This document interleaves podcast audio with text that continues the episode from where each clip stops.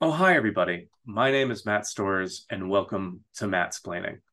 On today's episode, we have an expert from the business world who I'm very excited to talk with. Expert, please introduce yourself and tell us what you're an expert in. Hi there. My name is Christopher Royer, and I am an expert in commercial banking and treasury management. Fantastic. My understanding of commercial banking is it primarily comes from a place where these institutions want to figure out which movie star they can have command the most attention to sell their products and but also say the lines that they need to get the best commercials for these banks and so you have your Jennifer Garners, you have your Samuel L. Jacksons, and most of those typically go towards credit cards, obviously, but to kind of facilitate the idea of like, oh, you get a credit card through this bank, you're probably going to want to open a bank account there. And additionally, there's another side of it where commercial businesses will seek out loans and through the banking process help build out their businesses and oftentimes they'll have to put up personal property as collateral. In some institutions, they can put up hypothetical capital, like emotional capital. So, how that would work out. how that would work out most often is just basically saying like hey the person that's looking for the loan has done their research and they're like hey I understand that you're cheating on your wife. I understand that you have these odd and strange business dealings. I understand that you're taking a lot of questionable travel to some questionable locales for questionable reasons. In the event that you get caught for some of that, I can kind of help take off the heat. And in the event that your wife finds out, this is the most common situation, more of like the emotional dynamic, where they'll come in and they'll step in and say, Hey, no, I actually was the one that convinced your husband to do all these nefarious things. It's my fault. And they, that kind of builds that relationship, that business relationship. People often say, like, Oh, why are all these business people, all these bankers golf? It's because they are building that narrative to have that fall guy for whenever that kind of emotionally fraught situation comes up. And that's where the emotional capital comes in that they built up. And then on the treasury side, I think that that's more just trying to figure out how to basically the criminal enterprises need ways to launder money. And the big, they do. There's a lot of businesses and a lot of business capital that I'm sure has some connection to the mafia or other illegitimate I say I'm I'm hesitant to say illegitimate businesses because these are just businesses that are not standard in our Undoc- you know, undocumented businesses. undocumented businesses. Thank you.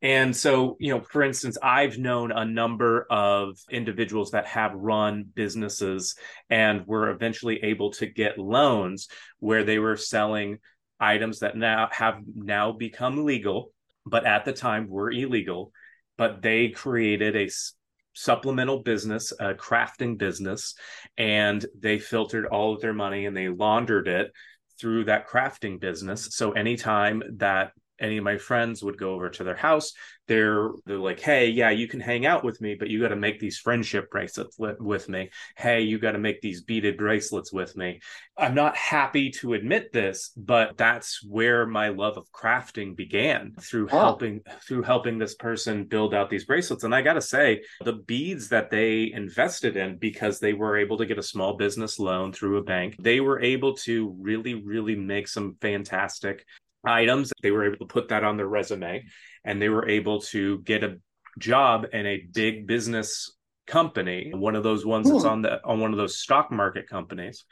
And they're doing they're doing a great job. But with regards to that the same dynamic is happening within the federal government as well on the treasury side is they just kind of fudge the numbers a little bit. You invest in the concept of the government doing well.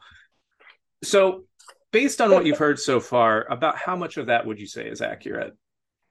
Man, I'd say, I mean, at least 14%. I'll take 14%. but the parts that weren't accurate were hilariously inaccurate. Okay. Okay. so it's just fun. Especially I love I love the idea that a commercial bank is a bank that has a lot of commercials and has celebrities in the commercials. Yeah, I mean that makes the most sense if you really if you really think about it, at least in my mind. What is a commercial bank? Right, right. Where is it? Where it should be? Just yeah, like a bank of commercials, which is like a place where you store all old commercials. That's that was that's a great idea. So is that is that what a commercial bank is? It's this this the repository of commercials. I think that's called YouTube. Oh, um, I see. I see. Yeah, yeah, but no, a commercial bank is is simply um, a way to designate it as opposed to what we call retail bank.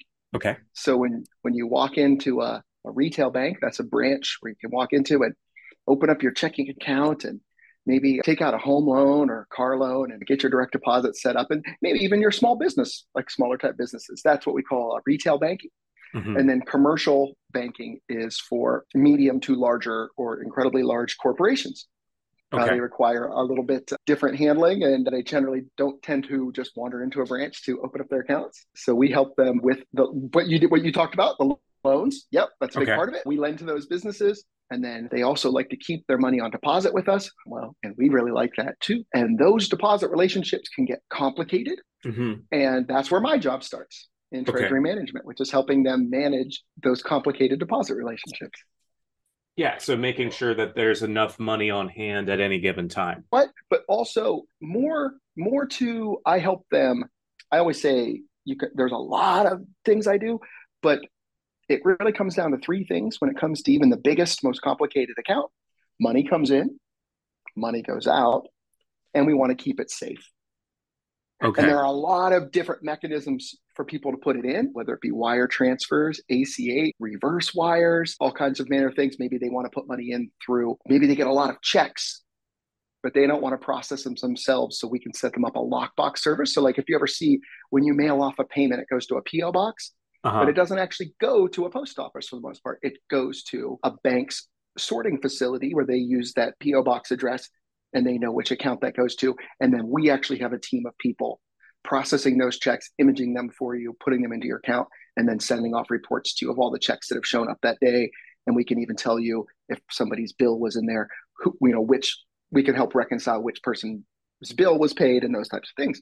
So that would be more money coming in, money going out. Uh, yeah, people like to send out wire transfers. People are still writing a lot of checks, believe it or not, which is where a lot of fraud comes in because every time you write a check, you're handing somebody your signature, your account number, and your routing number and the name of your account.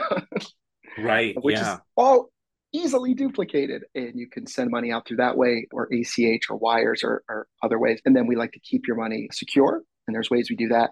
Um, through the online banking and through certain things called like positive pay. Oh, and then the fourth thing, which is information. People want to see their information. And it used to just be you'd log into your online banking, but customers are getting more sophisticated than that, like than that, and we're getting much larger customers. And they require us to feed the information that you would get from your online banking straight into their enterprise system that houses all their data from all their banks. I see. And there are, and there are complicated ways to get that information safely and in a timely manner directly to them. And so that's that's my job is to help set those wheels in motion for these larger companies. And then then the big point, the number 5, if they get caught stepping out on their spouses, then that's where we come in. I see. And okay. we say, hey, we we got to throw ourselves on that grenade too because we want to keep those that, that those funds on deposit so the emotional capital is a big part of that right and if in the divorce proceedings they pierce the veil and they're able to pierce into the business then who knows what's going to happen and that's probably a lot of legwork for you guys you want to mitigate the chances of piercing that veil whenever you can. Yes. Obviously, I would imagine you can't really disclose some of your clients or any of them, presumably. But uh, what kind of businesses would be looking at this sort of oh. your services? Oh, I handle from.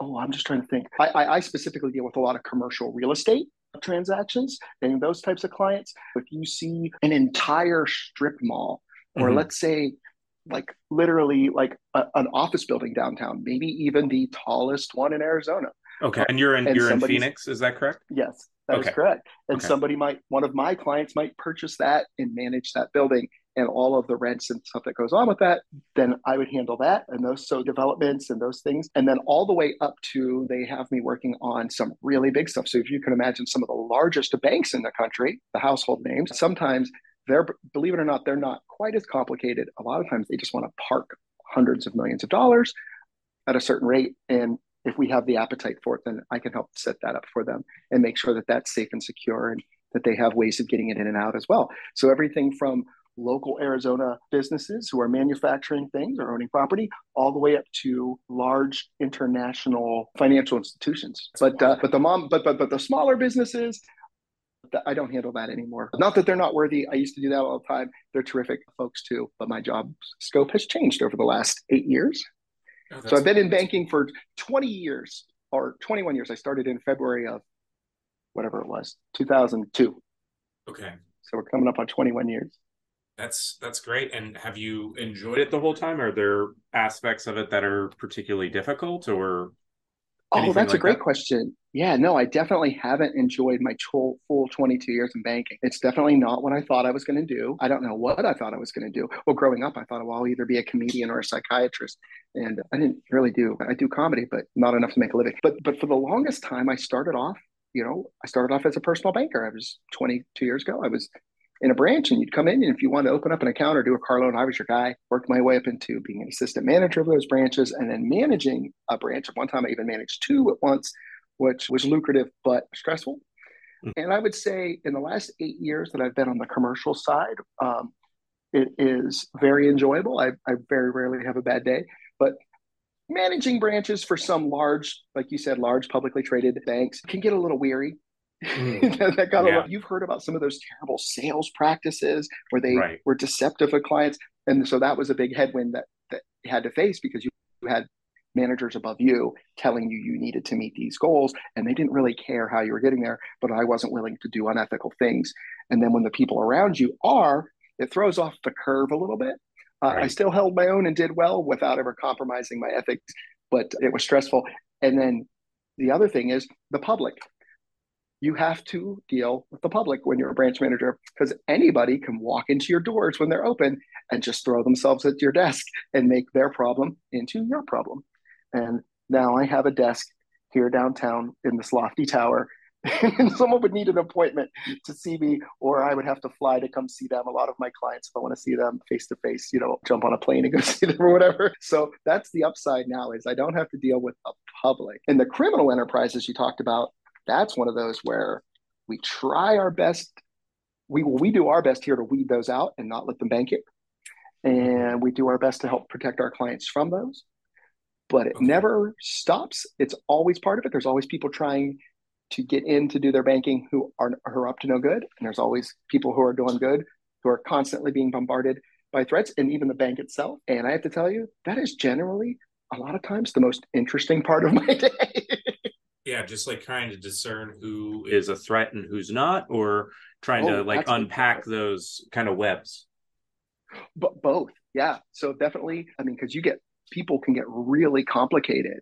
Um, i mean mm-hmm. people can fake tax returns. They can have yeah and a, a, a, quick example would be one that we turned down. It was a deal we walked away from because somebody here caught something deep inside the tax returns. They started noticing that the tax preparer's address seemed like a residential address, not a, a, a, like a commercial type of property uh, mm-hmm. where you would have like a big attorney.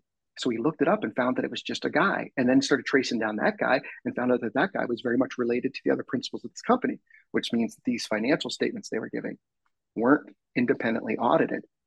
He took oh, a pass. Wow. A very large bank that I used to work for, and I was happy to leave. Very toxic attitude. That attitude there. They jumped on that deal didn't catch the details and did a $50 million loan to this business that essentially didn't exist.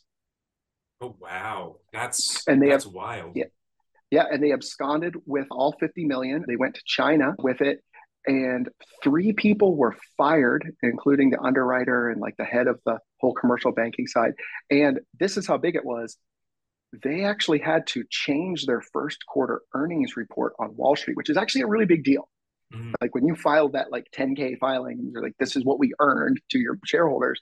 And then you have to go back and say, oh, actually, it isn't. Like that's how big it was. So those things are fascinating. We try our best to avoid those. And then Eric said, having our clients uh, constantly under barrage and. The wire transfers is the big scam right now.